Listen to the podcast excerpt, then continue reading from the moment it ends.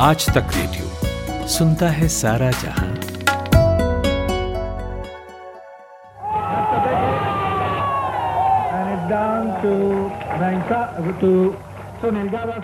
अठारह अप्रैल साल उन्नीस सौ छियासी, भारत और पाकिस्तान के बीच ऑस्ट्रेल एशिया कप का फाइनल मैच खेला शारजहां में जा रहा था और साँसें ऊँची नीची भारत पाकिस्तान में हो रही थी। आखिरी ओवर था, आखिरी बॉल थी। पाकिस्तान को जीत के लिए दरकार थे महज रन चार। जावेद मियांदाद बैटिंग कर रहे थे चेतन शर्मा बॉलिंग। एक और प्रार्थनाएँ, दूसरी ओर सजदे। या तो भारत को मिले विकेट, या फिर पाकिस्तान को जीत की गिल्ली। चेतन शर्मा ने फुल टॉस बॉल डाली और मियांदाद ने उस पर छक्का मारा। पाकिस्तान में खुशी की लहर और भारत में मायूसी। लेकिन भारत में कुछ जगह ऐसी थी जहाँ पटाखे भी फोड़े जा रहे थे। जैसे कि दिवाली की रात हो। हुर्रियत का जश्न हो, हुर्रियत यानी आज़ादी। ये वाकया नुमाया है राहुल पंडित की किताब our moon has a blood clot में। ये वही दौर था जब कश्मीर में अक्सर आज़ादी के दिन 15 अगस्त के रोज ब्लैकआउट रहा करता था। कश्मीर में एक अलग लहर उठ रही थी। कश्मीर को आज़ाद कराने की मांग अचानक ही फूट पड़ी थी और नतीजतन बनी ऑल पार्टीज़ हुरियत कॉन्फ्रेंस, जिसके एक बहुत बड़े नेता ने एक तरह से उसके संस्थापक सैयद अली शाह गिलानी ने इस्तीफा दे दिया। कुल जमाती हुरियत कॉन्फ्रेंस की मौजूदा सूरत हाल को मद्देनज़र रखते हुए मैं इस फोरम से मुकम्मल अलाहिदगी इख्तियार करने का ऐलान करता हूँ। इस जिमन में फोरम की तमाम इकाइयों को एक तफसीली ख़त के ज़रिए मुतल किया गया है। अल्लाह हम सब का हामी व हो। सईद अली गीलानी। साल उन्नीस सौ सतासी में जब नेशनल कॉन्फ्रेंस और कांग्रेस ने गठबंधन में विधानसभा चुनाव लड़ा, तब उनका बहुत विरोध हुआ। यहीं से ये भावना और भड़क उठी थी कि कश्मीर भारत के कब्जे में है और इसी के परिणाम स्वरूप कश्मीर में आज़ादी चाहने वाले कई दलों ने मिलकर बनाया 31 जुलाई साल उन्नीस सौ तिरानवे में एपीएचसी यानी ऑल पार्टीज़ हुरियत कॉन्फ्रेंस। ये बना अलगाववादी नेताओं का एक मंच। हुरियत के बारे में जानने के लिए हमने बात की वरिष्ठ पत्रकार अल्ताफ हुसैन से। अगर मेरी निजी राय आप जानना चाहें तो हुरियत कॉन्फ्रेंस को मैं कह रहा हूँ postal address of the separatist movement in Kashmir तो ये मतलब यहाँ, क्या नाम है, ये नाइन्टीज में बन गया था। जो कई जो सेपरेटिस्ट ग्रुप थे बड़े, छोटे। तो एक प्लेटफॉर्म उन्होंने बनाया था, एक कॉमन प्लेटफॉर्म। तो उसमें सब लोग थे। गिलानी साहब भी थे मीरवाइज उमर फारूक भी थे, अब्दुल गनी लोन भी थे, और मौलाना अब्बास अंसारी, ये सब लोग एक प्लेटफॉर्म पे जमा हो गए थे। मीरवाइज उम्र फारूक इस पार्टी के सबसे पहले चेयरमैन बने। शुरुआत में सात सदस्य इसमें जुड़े। जमाते इस्लामी के सैयद अली शाह गिलानी अवामी एक्शन कमेटी के मीरवाइज उमर फारूक, पीपल्स लीग के शेख अब्दुल अज़ीज़, इत्तेहादुल मुस्लिमीन के मौलवी अब्बास अंसारी, मुस्लिम कॉन्फ्रेंस के प्रोफेसर अब्दुल गनी भट्ट, जेकेएलएफ के यासीन मलिक, पीपल्स कॉन्फ्रेंस के अब्दुल गनी लोन। इनमें से शेख अज़ीज़ की 2008 में और अब्दुल गनी लोन की 2002 में 2002 में मौत हो गई थी। सच बात तो ये है कि हुर्रियत नेताओं की विचारधारा भी आपस में कभी नहीं मिली। हुर्रियत में वो लोग भी थे जो कश्मीर को न भारत में चाहते थे, न पाकिस्तान में। वहीं दूसरी ओर वो नेता भी शामिल रहे, जो कश्मीर को अलग करके पाकिस्तान में मिल जाने के पक्ष में थे। यहाँ तक कि मीर वाइज उमर फारूक और सैयद अली शाह गिलानी के भी आपस में काफ़ी मतभेद थे।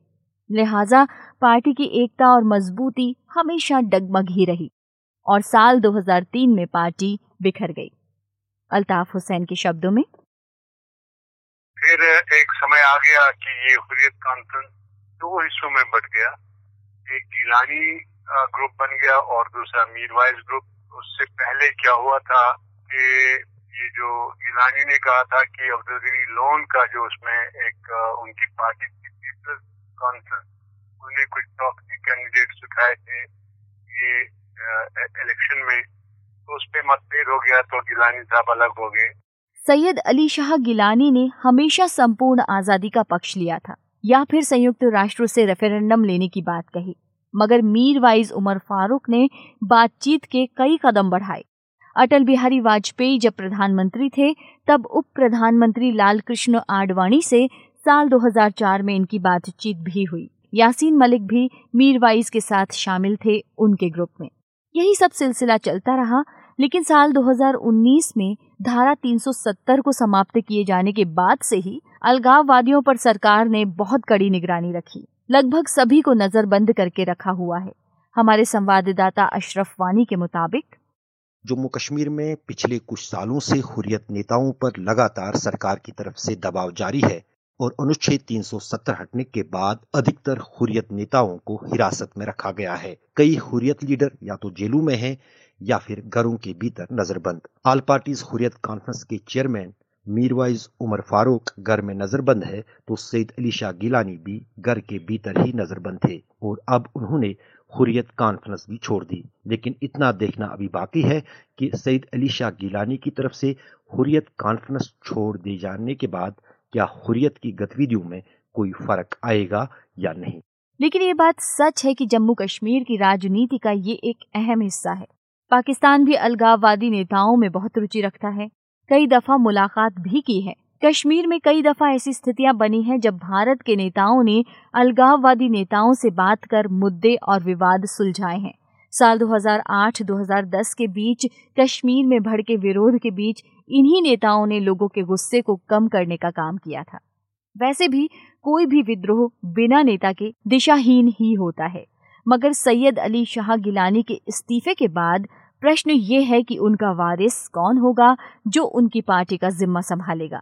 वरिष्ठ पत्रकार अल्ताफ हुसैन के पास आइए वापस लौटते हैं और उनसे जानते हैं कि उनको क्या लगता है। आगे अब देखना है कि कौन सामने आता है। गिलानी साहब के एक निकटतम सहयोगी रहे हैं। उनका नाम है मोहम्मद अशरफ सहराई। हुरियत कॉन्फ्रेंस में जो गिलानी साहब की अपनी पार्टी है, उसका नाम है तहरीक और उसके अध्यक्ष हैं मोहम्मद अशरफ सहराई। उनका एक बेटा मतलब ये चरमपंथियों के साथ मिल गया था और पिछले दिनों मारा गया सुरक्षा बलों के साथ एक मुठभेड़ में। तो सहराई साहब आगे क्या उनका क्या मतलब ये उनकी क्या भूमिका होगी, क्या वो सामने आएँगे?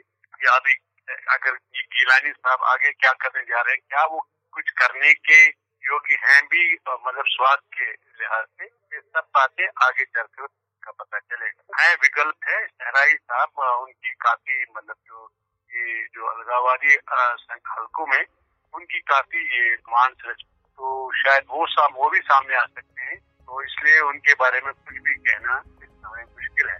बहुत शुक्रिया आपका।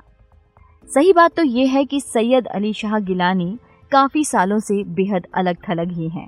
राजनीतिक गतिविधियाँ भी कम ही रही।